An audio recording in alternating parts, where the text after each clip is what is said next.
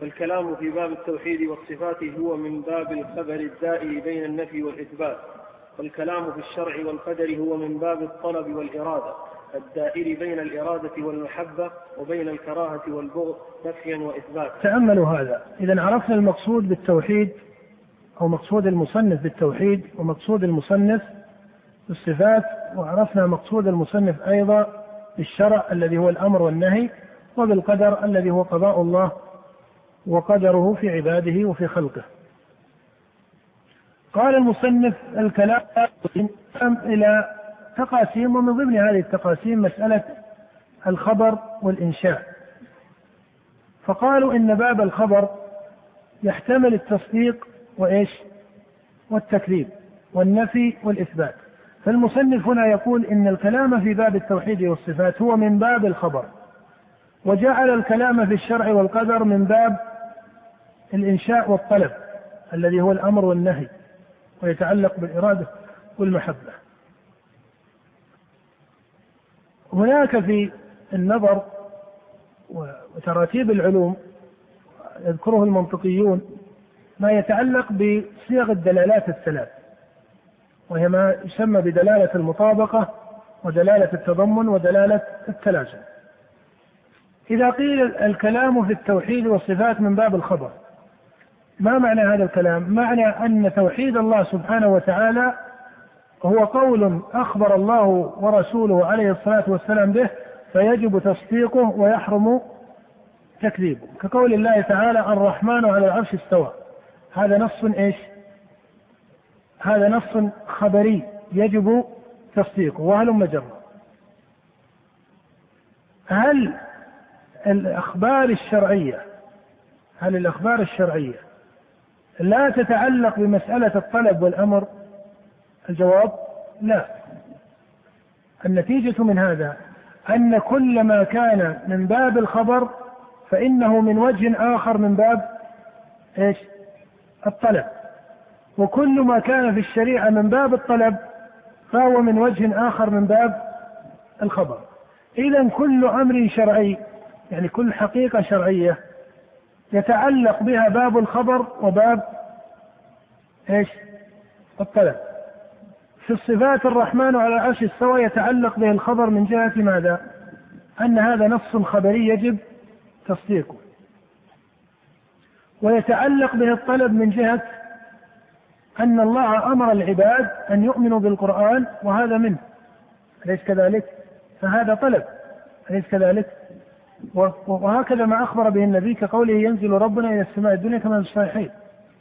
وكذلك كل أمر شرعي فإنه يجب اتباعه من باب الطلب والإرادة والأمر وهو خبري من جهة أنه خبر رباني أي في القرآن أو خبر نبوي. كقول الله تعالى مثلا يا أيها الذين آمنوا كتب عليكم الصيام.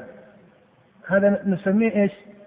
على قاعدة المصنف وعلى طريقة المصنف هنا من باب طلب. هو صحيح من باب الطلب لكنه أيضا من باب الخبر لأن هذه آية من القرآن فيجب التصديق بأن هذه آية من كلام الله وما إلى ذلك.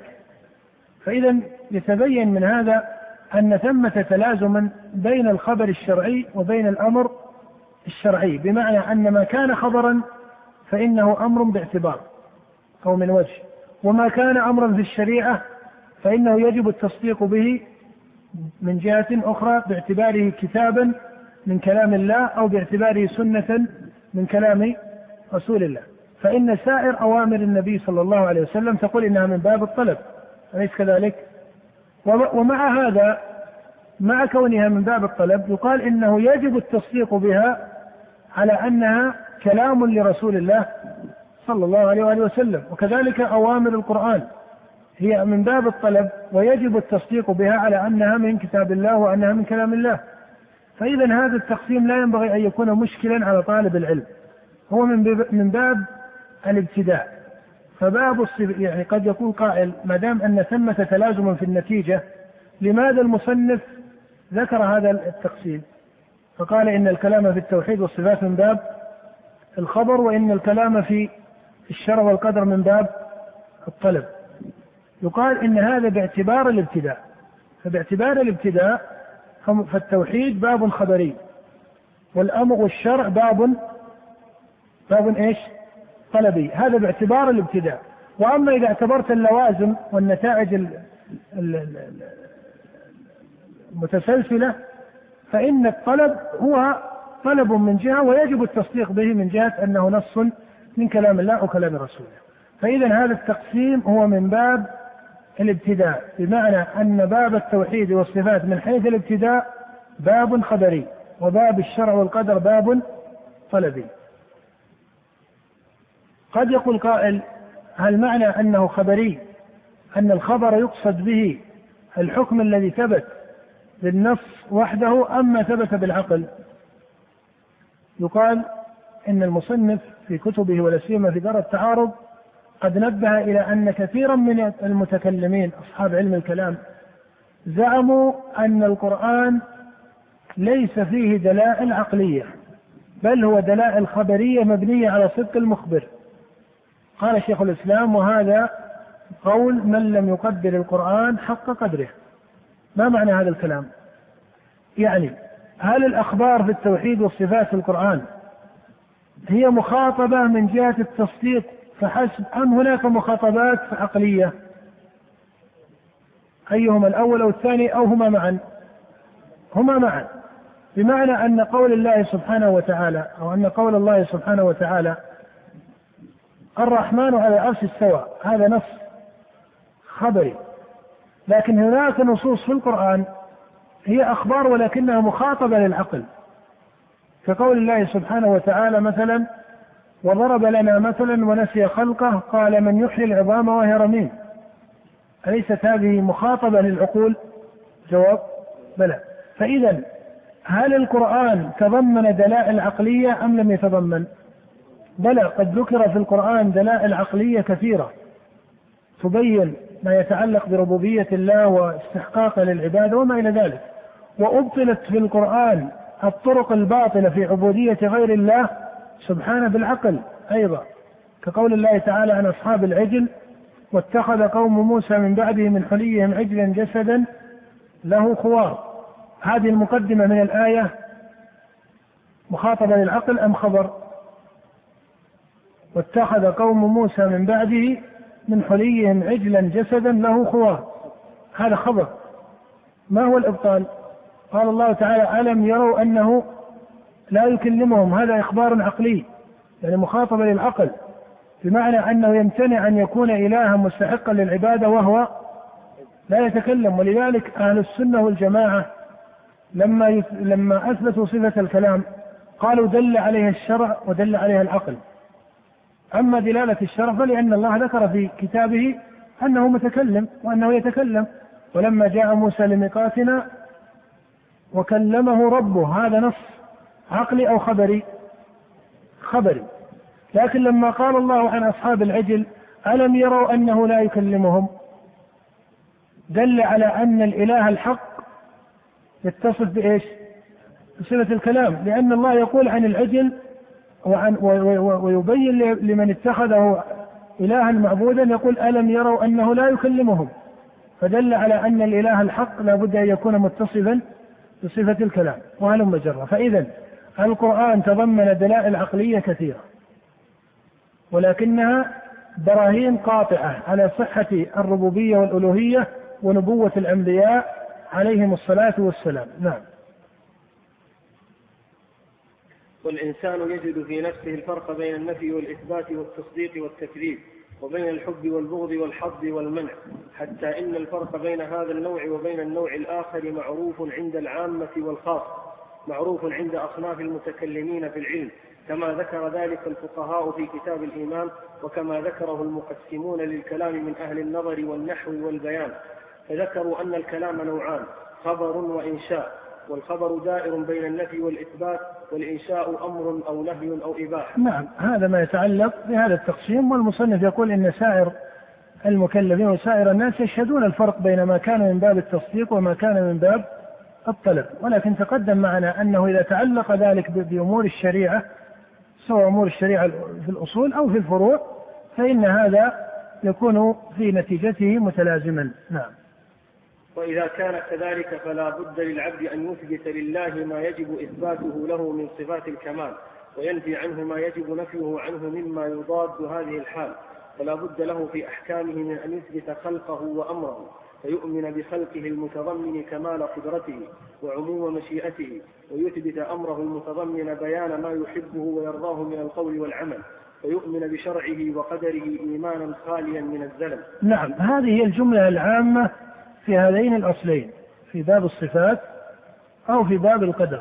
أنه في باب الصفات يجب على العبد أن يؤمن بما يجب لله سبحانه وتعالى من الكمال وينفي عنه سبحانه وتعالى ما يضاد هذا الكمال. وهذا التعبير من فقه المصنف. وهذا التعبير من فقه المصنف. فإنه قال وإذا كان كذلك فلا بد للعبد أن يثبت لله ما يجب إثباته له من صفات الكمال. وعبر بالوجوب لأن سائر الصفات التي ثبتت له سبحانه وتعالى هي صفات واجبة في حقه بمعنى أنه متصف بها ولا يجوز أن يتصف بها آه، أحد من من خلقه أو ما سوى الله سبحانه وتعالى. قال وينفي عنه ما يجب نفيه مما يضاد هذه الحال أي ما يضاد الكمال.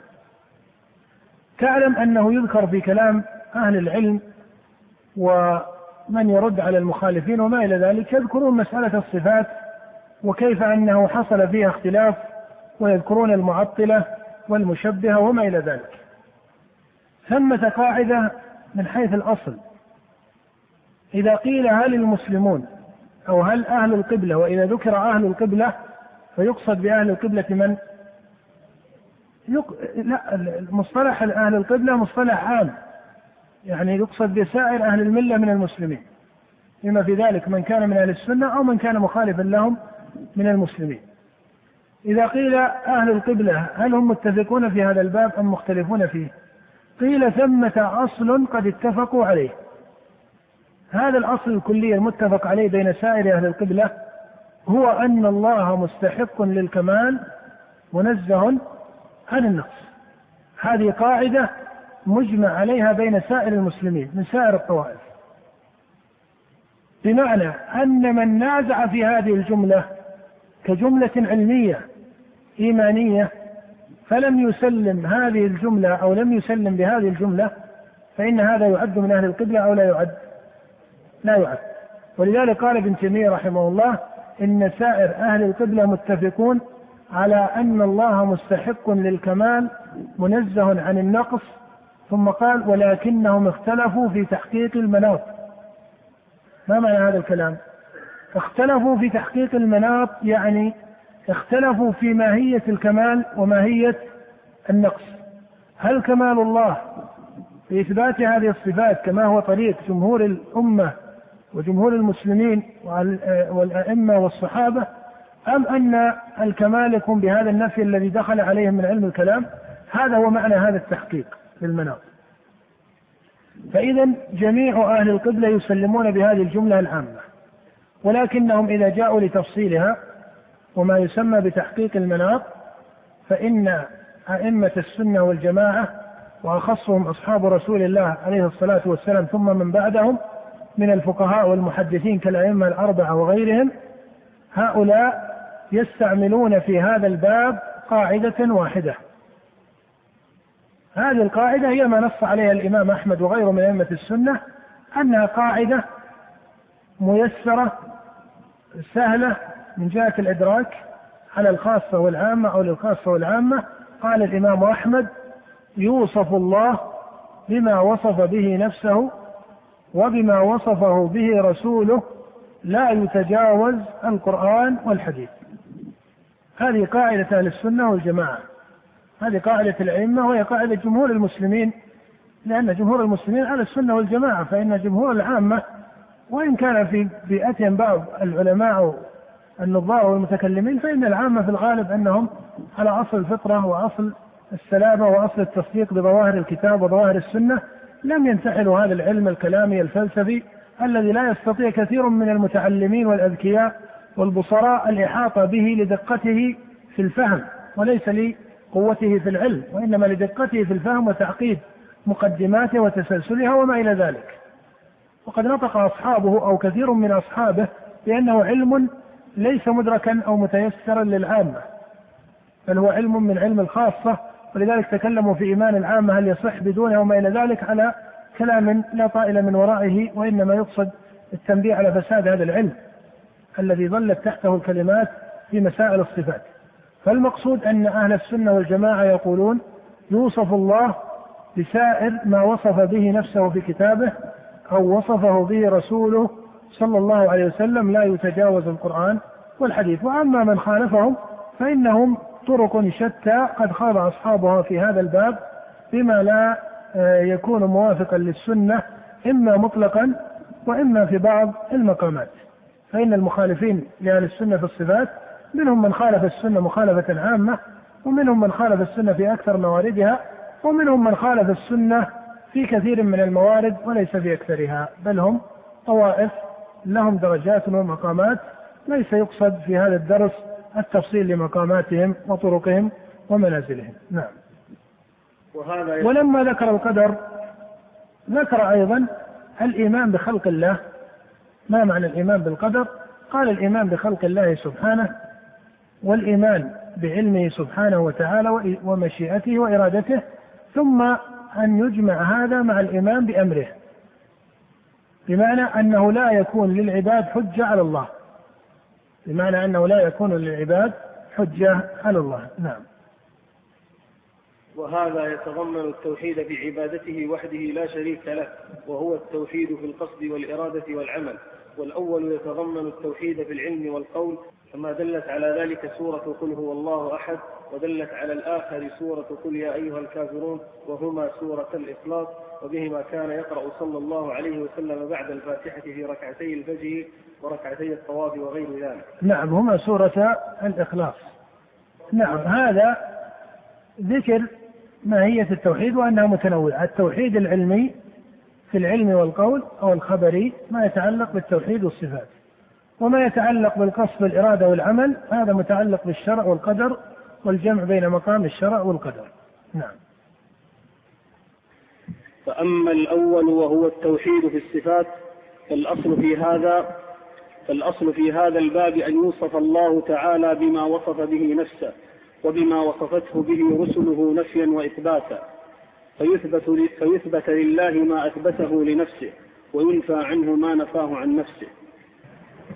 المصنف بعد مقدمته السالفة أخذ في ذكر الجمل المبينة لقاعدة أهل السنة والجماعة في هذا الباب باب صفات الله سبحانه وتعالى.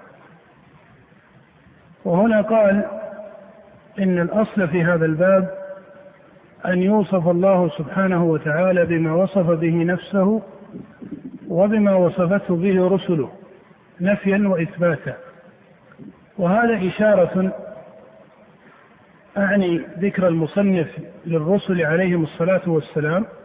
هذا إشارة بل تصريح أن دين الرسل في باب أصول الدين واحد وإنما اختلفت شرائعهم. فإن الله بعث رسله عليهم الصلاة والسلام بأصول واحدة وهي أصول الديانة الكلية من توحيده سبحانه وتعالى وتنزيهه وكماله وغير ذلك مما هو من أصول الديانة. ثم اختلفت شرائع الأنبياء إلى أن جاءت الشريعة الخاتمة وهي شريعة محمد صلى الله عليه وسلم.